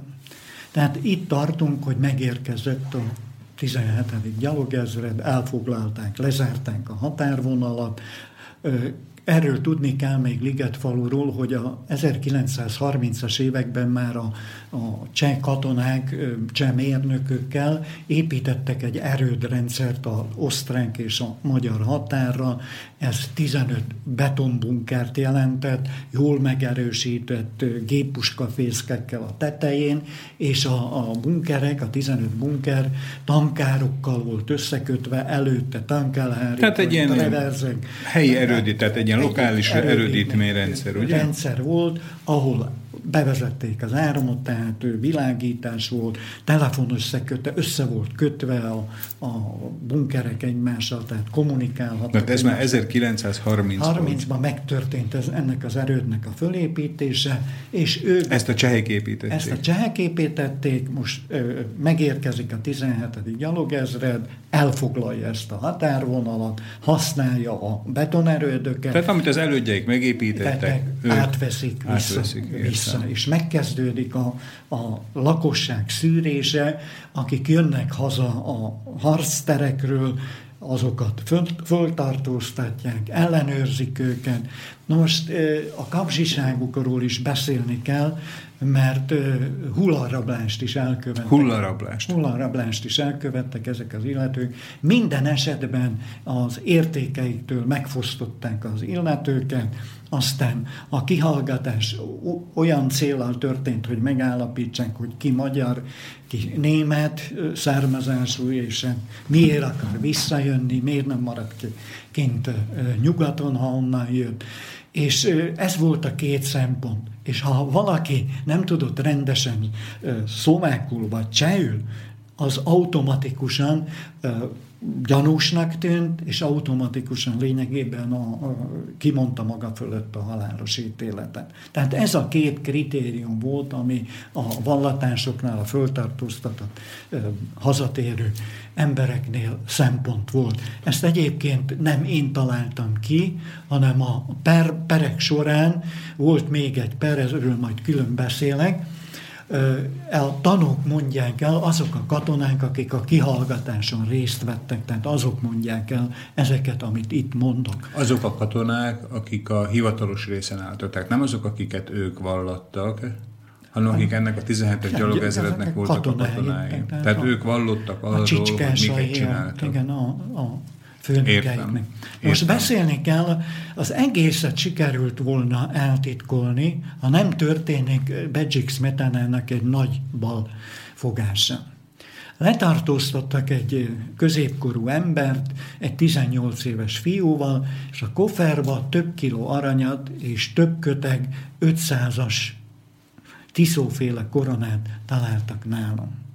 Nos, nem tudta, hogy ez a Bak- Ernest Bakusannak hívták. Ernest Bakusan. Ernest Bakusan. Ezt főleg e- a per Ki volt ez az Ernest Bakusan? Nem tudhatta, hogy a, a partizánok titkos pénztárosa. Aha. Tehát ez olyan valami történt, mint hogyha egy eh, maffia pénztárosát, vagy egy maffia küldeményt valaki lefülelt volna. Értem. Tehát egy védett ember. Egy védett, titkos, titkosított embert, mert még mindig hát, tartott, ugyan már a háborúnak vége volt, de nem volt, a kommunisták még nem voltak hatalmon, tehát még nem tudták felfedni, vagy hát kár lett volna felfedni. Tehát, hogy, hogy nem hivatalos autón közlekedett a pénztárosuk, hanem még mindig igen, ilyen zugmódszerekkel Igen, tehát még nem akarták ide-oda a pénzt. Uh-huh. Na most nem voltak kár kihez, majd a per során ez, ez kiderül. Viszont a, a Smetana azt hitte, hogy ez a zsidóktól származó arany, meg a zsidóktól származó pénz, és hát rögtön elöntötte, gondolom, az agyát a düh és a bosszú, és hát pár órán belül megkínoszta, aztán kivégezte. Ezt a bakusant? Ezt a bakusant. Sőt, a 18 éves fiút is vele együtt. Hm. Ez a 18 éves fiú a barátnőjének volt a fia. Hely. Az pedig egy kis Ilona nevezetű. Kis Ilona. Nevezetű hölgy volt pozsonyi hölgy. Egy pozsonyi valószínűleg magyar hölgy, ugye? Valószínűleg, hát, igen. Ugye, akkor igen. magyar, tehát milyen volt most egy kicsi kis kitérő, talán fölüdülésként, vagy hogy itt a sok, sok tragikus információ mellett, akkor Pozsonynak körülbelül milyen lehetett a nemzetiségi összetétele? Eléggé már megcsappant a, megcsappant a, a magyar, magyarsága. Megcsappant azáltal is, hogy ahogy Hitler elfoglalta Ligetfalut és a harmadik birodalomhoz csatolta az 1938. március 15-én, az ott élő magyarok átjöttek Pozsonyba. Értem. Viszont Tehát, már... hogy ne kelljen Németországhoz tartozniuk, ugye? Hát meg a Vagy hát, hogy a, hogy a ne a ném, már úgy értem, hogy a ne a német ne a megszállás alatti. Tehát átjöttek Pozsonyba, viszont a Tiszó kormány, illetve a Tiszó állam egy nappal előtte alakult, március 14-én. Tehát csöbörbe, vödörbe. Vödörbe az estek, ráadásul a, átvették azokat a törvényeket a, az első Csehszlovák köztársaságtól, ami megfelelt nekik, ami nem azt új. Most az első Csehszlovák köztársaságban is volt olyan törvény, hogy aki nem az akkori Szlovákia területén születik, az kitoloncolták Magyarországra. Uh-huh. Tehát nem kapott csehszlovák állampolgárság. Tehát, Ugyanezt megcsinálta Tiszó, tehát a Tiszó új államába, a Tiszóféle fasiszta államba, csak az, a magyar kapott állampolgárságot, vagy volt joga megkérni az állampolgárságot, aki az akkori területén a Tiszóféle Értem. államnak született. Jó, tehát aki akkor ezek, hogyha akartak se volna, lete, tehát hogyha akartak volna, akkor se tudtak volna Pozsonyba letelepedni. Sőt, hiába volt lakásuk, vagy valami, azt elvették tehát tőlük, ők, és kiabruda foglalták őket Magyarországon. Tehát az első kitelepítések voltak, képen korábban megkezdődtek, már 38 után ennek a törvénynek az alapján. Értem, értem. Térjünk vissza a rosszabb dolgokhoz. Tehát ez a 17. gyalog ezred, köztük a második számú főkolombos, a Bedzsik Smetana, Igen. elfognak egy valószínűleg egy értékszállítmányt, vagy egy pénzszállítmányt vívő civilt, ezt a Bakusant, ugye? Igen. Bakusant, aki a nagyon erős partizán mozgalomnak a pénztárnoka, pénztárosa. pénztárosa, igen. Nem tudják ezt róla, megkínozzák, kivégzik, a kísérőjét is kivégzik. A pénzt gondolom Hát igen. megtartják. Hát, Mi történik ezután? Keresni kezdik Bakusant. A partizánok. A, partizán. a sajátjai. Igen, de a kivégzések folynak tovább. Milyen kivégzések? Hát, hozzá... Tehát amit ezek a 17-esek csinálnak Csinálnak, az foly, folytatódik úgy is, hogy nem csak a beérkező, hazatérő embereket szűrik meg, hanem rendeletileg május 3-ától elkezdik a magyarokat és a németeket kitelepíteni Aha. Ligetfalura. Létrejönne a Ligetfalon egy három közigazgatási centrum. Egyik egy piros, öreg városrészben, ahol több mint száz éves lakások vannak, oda telepítik a magyarokat, a németeket egyenlőre a patron gyárba, Károly falu előtt ebbe a völgybe. Oda telepítik, még be nem indul a termelés a hidegháború következtében a lőszergyártás meg nem indul.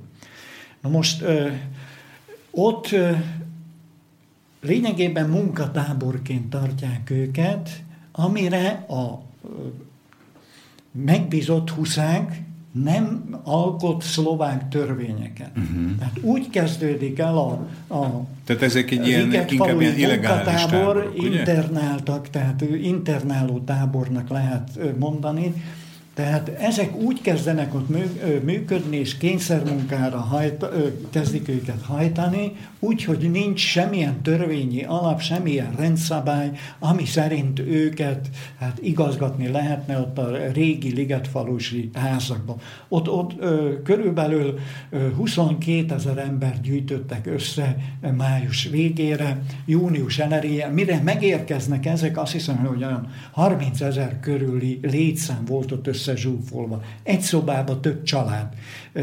Vannak, Értem. vannak Tehát. tanúim, akik erről meséltek, de arra most nem akarok kikérni, kitérni, mert nem ez a lényeges. Tehát van ez a része a Ligetfalunak, aztán a németek gazdag birtokaira, majorokba, lakásokba, nagy Topolcsány mellől, onnan, ahonnan hát most a Tiszó származik, onnan földműveseket hoznak, és ők kapják a németek utáni földeket. Dunajszki úr, szavából egy pillanatra csak. Igen. Annak ellenére, hogy, hogy, hogy nagyon sok szála van ennek a történetnek, ugye, ahogy mondtuk. Sajnos az időnk az, az fogy, tehát én megpróbálám összegezni az eddig elhangzottakat, Igen. és aztán ön eldönti, hogy melyik szálat vesszük föl.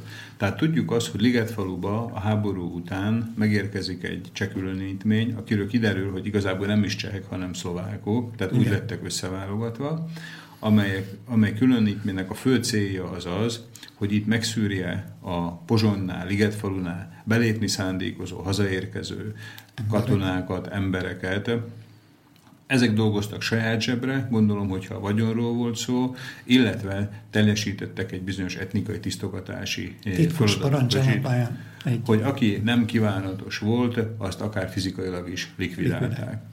Történt egy baklövés, a fizikai likvidálások során egy magasrangú, igaz, hogy nem hivatalosan, de magasrangú partizán vezért is, vagy egy partizán pénztárnokot is kivégeztek, amit vihetjük tovább, hogy, ugye, hogy mi történt ott, illetve párhuzamosan ezzel Ligetfaluba koncentrálják Pozsony és Pozsony környékének a német és a magyar lakosságát. Van hátra a műsoridőnkből körülbelül negyed óra.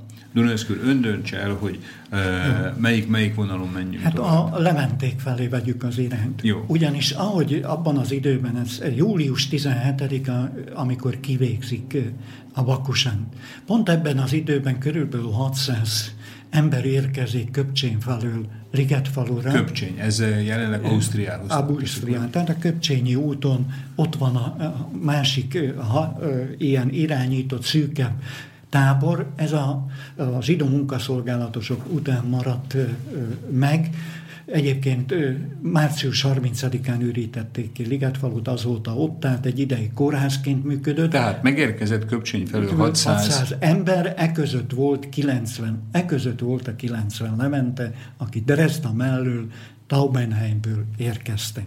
Értem. Ezeket a 90 lementéket rögtön ebbe a koncentrációs táborba kísérték. Tehát az első szakasz elkezdte a kihallgatásukat. Ne haragudjon csak, a, tehát hogy beszéltünk 600 ember köztük, Igen. ez a 600 ember, ez nemzetiségleg vegyes valószínűleg, Igen, vegyes ugye? volt, ezt megszűrték szintén, sokan ezek közül szintén ott maradtak, de ezzel a 600, körülbelül 600 emberrel érkeztek. 90 Levent, magyar Levente, Levente haza Németországból, Magyarországra.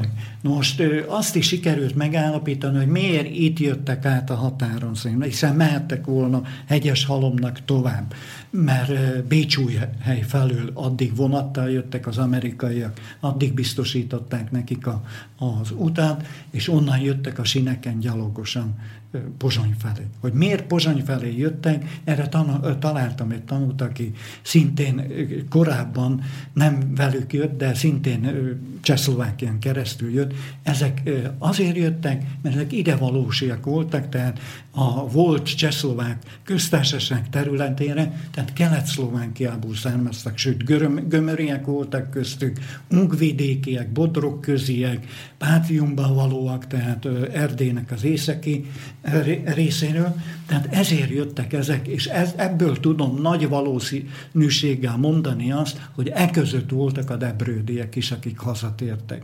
Találtam arra is tanult, hogy, hogy ezek voltak azok, akik Miskolcra vonultak be, ahová a debrődiek is. Ugyanis az a tanú, aki jelenkezett, az szintén Miskolcra vonult be, mert ott tanult építésznek, és vele volt egy kassai Virt István nevezetű fiú, szintén építésznek tanult, tehát bizt, hát nagy biztonsággal tudom mondani, hogy a debrődiek ott voltak ezek között, a 90 ember között. Értem.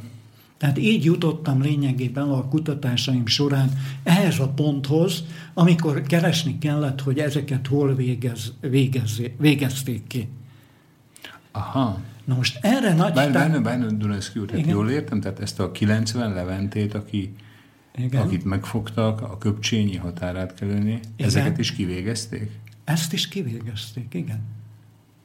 Kis mm-hmm. csoportokba szekerekkel hordták ki őket, egy szekére 15 ember félt, megkötözött. Szintén ez a 17-es gyalogezred. Ez a 17-es gyalogezred. Tehát ez mind már a Bakusan Per jegyzőkönyvéből, a tanúk valomásaiból tudjuk, hogy hogyan végezték ki őket. Ah, tehát amikor itt, itt ér össze itt, a két szál. Két szál, ugye? itt ér össze. Hogy a Bakusan keresték a partizánok?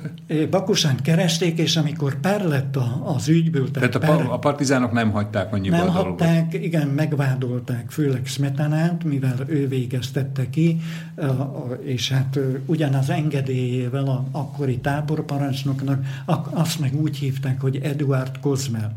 Eduard Kozmel. Kozmel. Ugyanaz a típus, minden ugyanúgy illik rá, mint Pazurra, mint Smetanára, tehát ugyanúgy nem volt tiszta hát a származása ugyanúgy félig zsidó származású. Tehát e, direkt ide válogattak nem keresztény e, gyökerű Gyökör embereket, embereket, hogy gondolom ők tudták azt, akik ezt az egész akciót tervezték, Szervezték. hogy ezt nem lehet, e, nem lehet, hogy is mondjam, titokba tartani, de ha kiderül, kiszivárog valami, akkor azonnal kihúzzák ezt a kártyát, hogy ez a zsidóknak és a németeknek a problémájának a zsidók oldali megoldása. Ez a ravasz, rafinált, előre eltervezett gyilkosság így derül ki, hogy ez, ez nem egy véletlenszerű valami volt, hanem ez, ez valakinek az agyából kipattant, és ez meg lett szervezve. Tehát itt ezek azok a, a momentumok, amiből ki lehet venni, hogy Tehát, ezek... hogy még ráadásul nem is, hogy egy bűnbakot csináltak a zsidóságból, hanem nem, őket tolták egy ilyen melvédként maguk pontosan előtt. Pontosan ez van, pontosan ez van. Uh-huh.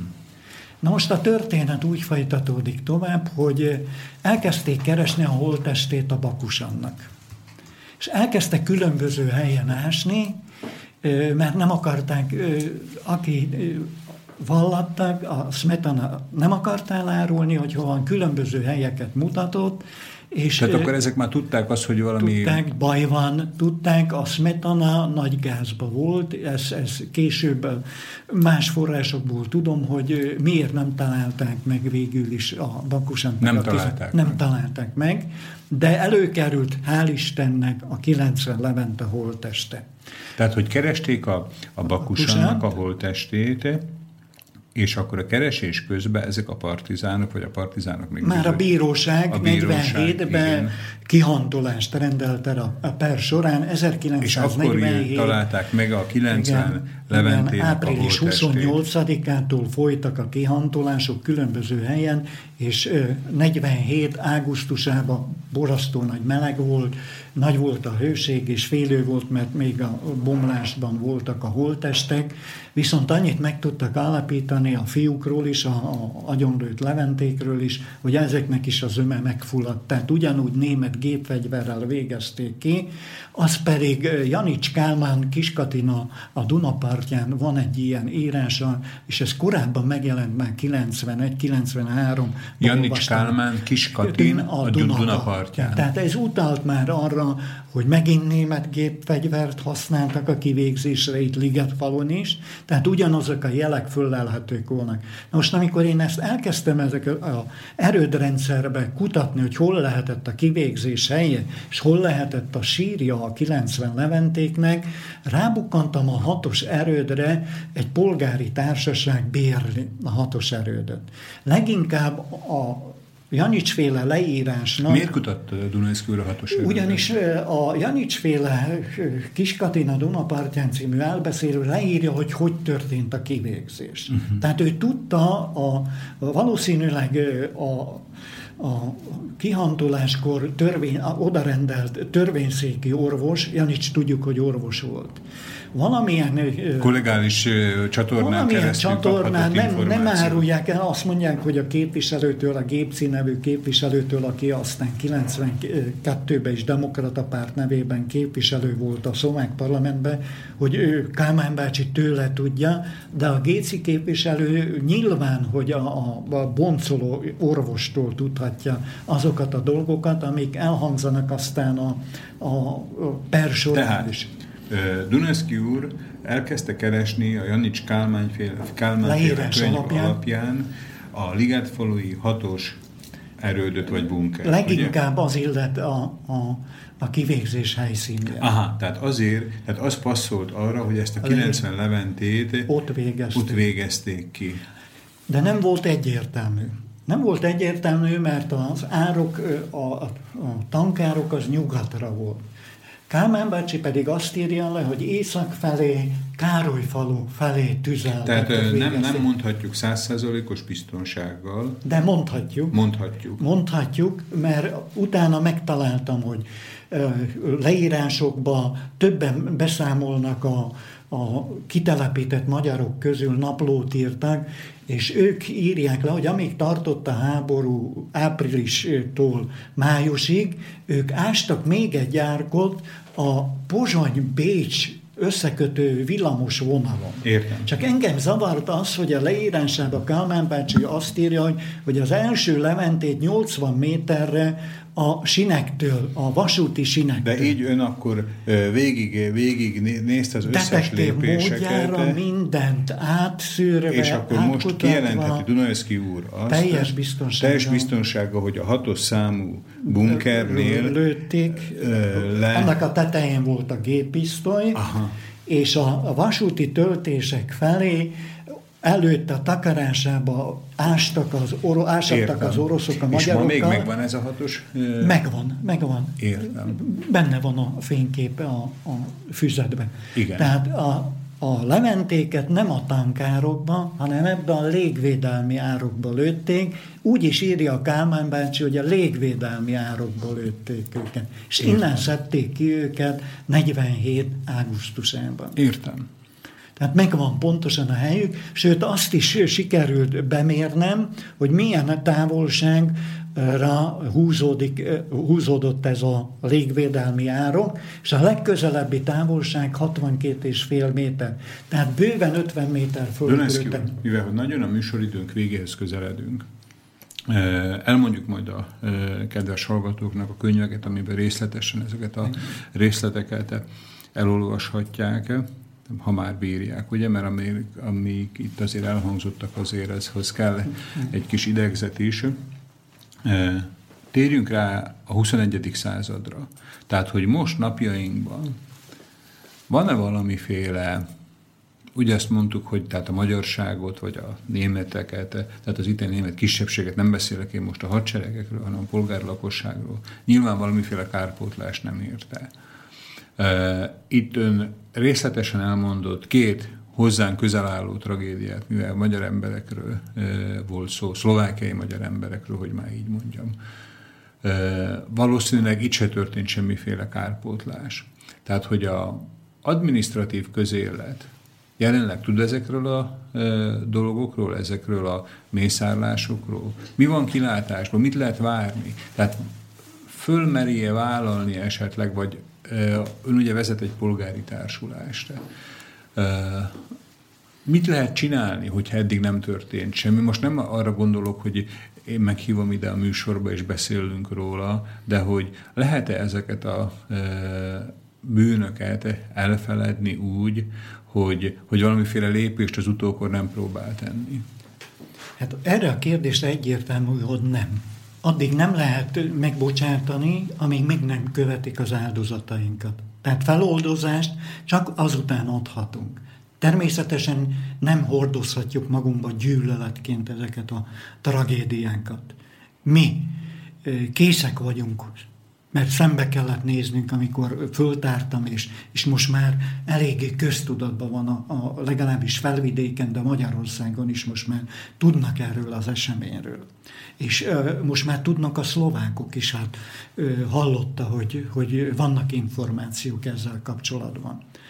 Ö, egyszerűen a szlovák államnak kell ö, annyi lelki erőt venni magára. A mostani szlovák köztársaságról A mostani szlovák köztársaságról, tehát a Fico kormányról beszélek, hogy szembenézen ez a, az elkövetett bűnökkel, és ő az utódállam a, a, a, a volt második csehszlovák köztársaságnak. Tehát kell venni egy, egy olyan erőt, mert csak ezzel mutathatja meg, hogy Szlovákia felnőtt a problémákhoz, tehát felnőtt államként áll Európa szívében. Egyébként nem lehet, nem lehet annak minősíteni. Tehát e, ilyen kaliberű bűnöket nem lehet meg nem történté nyilvánítani. Tehát ezzel szembe kell nézni, ki kell mondani a, a, a bocsánatot, és meg kell követni az áldozatainkat, és valamilyen kárpótlást kell ezeknek az áldozatok út, hozzátartozóinak adni. Tehát ez a minimális elvárás ezek után a szlovák, jelenlegi szlovák állammal szemben. Ezek a mondjuk úgy, hogy a nagypolitikának, a helyi nagypolitikának a val szembe fölállított elvárások kis, kis szinten, helyi szinten, például Ligetfalon, ahol történt, ez mondta ugye, hogy ez a hatos számú bunker mai napig létezik. Tehát, hogy a, a környéken élők tudnak erről, vagy van-e esetleg valamilyen, legalább egy emléktábla arról, hogy, hogy, hogy, hogy hogyha az emberek elmennek mellette, hogy tudják, hogy mi történt ott? Van. Van, tavaly a 70. évfordulóra állított, állítottuk, és meg kell mondanom, hogy a bunker, mint polgári társulás megkövetett engem személy szerint a két unokaöcsémnek a haláláért, hogy itt végezték ki őket, bocsánatot kértek tőle. Mikor megtudták, egy, egy, hogy egy miért keresek. Társulás? Egy Tehát polgári egy... társulás civil emberei kimondták azt, hogy bocsássam bocsássam meg nekik, hogy itt történt. Ez hogy hívják ezt a bunker? BS6 Vrba bunker. Tehát ez a Tehát ez egy polgári társaság, aki valami teljesen más dologgal foglalkozik? Vagy? Teljesen más, olyan hadi felszerelések. A és ott ennek a hatos bunkernek a területén? A területén folytatnak, aminek a tetejéről a kivégzés történt. És akkor ők ráadásul, azért, mert... Ráadásul nekem tárgyi dokumentumot is szolgáltatták, ugyanis vödörszámra találtak ott hülyeiket ebből a géppuskában. Abból az időből? Abból az időből, és abban a géppuskában, amivel kivégezték őket. Hát, Dunajszki úr, hogy még ne lezárást mondjuk, még valami konkrétumot, Ön gondolom ez a polgári társulás, ami többször ugye elhangzott, ez a Petőzsalka Engereó Liget falu, valószínűleg akkor ennek a föltárására, ennek az ápolásra, vagy pedig esetleg ennek a kárpotlásnak az elérésére jött létre? A hallgatók közül, hogyha valaki kapcsolatba akar önnel lépni, vagy a könyveit szeretné elolvasni, hol tudnak, hogy tudnak önnel kapcsolatba lépni? Csak a polgári társaságon, illetve a, a Facebookon, az interneten. A polgári társulás egy korábbi honlapot nyitott, e, az a neve, hogy Pozsonyliget falui emlékmű elékészítő bizottság. Vagy pedig az ön nevén gondolom a Facebookon. És az én nevemen, ott egyéb dolgokat is, az egész genézisét, tehát a összefoglalóját a két tragédiának, amiről előbb beszéltünk, megtalálható, tehát elolvasható. Könyve még néhány példán található. Tervezem, hogy mind a három könyvet együtt adom ki, tehát egy közös, nagyobb kötetben jelenne meg együttvéve, ugyanis fontos, hogy az előzményeket is el tudják olvasni, a kinterhes éveket, az arcok és sorsokat, hogy a titkok és nyomában ott taglalt történéseket jobban megértsék. Tehát szükséges, mert ez, ez mint egy, egy folytatásos regény voltak éppen a három könyv, az egy témát dolgoz föl. Vannak ugye más dolgok is benne, de azok is inkább ráerősítenek erre a gerincét, erre a, a, a atorocitásokra, kivégzésekre épül az egész. Hát bízom benne, hogy a mi beszélgetésünk is, hogyha nem folytatásos regény, de folytatása lesz, tehát most már újkori és nem, nem ilyen tragédiáktól terhes tartalommal. Én megköszönöm mai vendégünknek, Dunajszki Géza úrnak, írónak, közírónak, illetve a Petuzsalka Engeró Ligetfalu polgári társulás elnökének most már világossá vált a számomra is, illetve gondolom a hallgatók számára is, hogy Dunajszki úr ék miért hozták létre, vagy Dunajszki úr miért hozta létre ezt a polgári társulást. Hát tanulságos lecke volt ez, nem csak fiúknak, hanem mindenkinek, aki úgy él a 2010-es, 20-as évek elején, itt Szlovákiából, mint hogyha minden tudna, közben rájön, hogy milyen keveset tud, például ilyen történelmi tragédiákról, amiről az előző, hát szűk két órában hallhattunk. Én köszönöm önnek, Dunajszki úr, hogy ezeket az információkat elmondta nekünk. Bízom benne, hogy rövid időn belül újabb, vagy hát sikerekről adhatunk most már e, tájékoztatást a hallgatóknak, ami akár a kárpótlásba, vagy legalább egy bocsánatkérésbe fog e, kifejeződni. Én köszönöm, hogy ilyen időt szánt rám, és elmondhattam mindezt, ami itt történt. Köszönöm még egyszer, és a kedves hallgatóknak pedig a figyelmet. A viszonthallásra!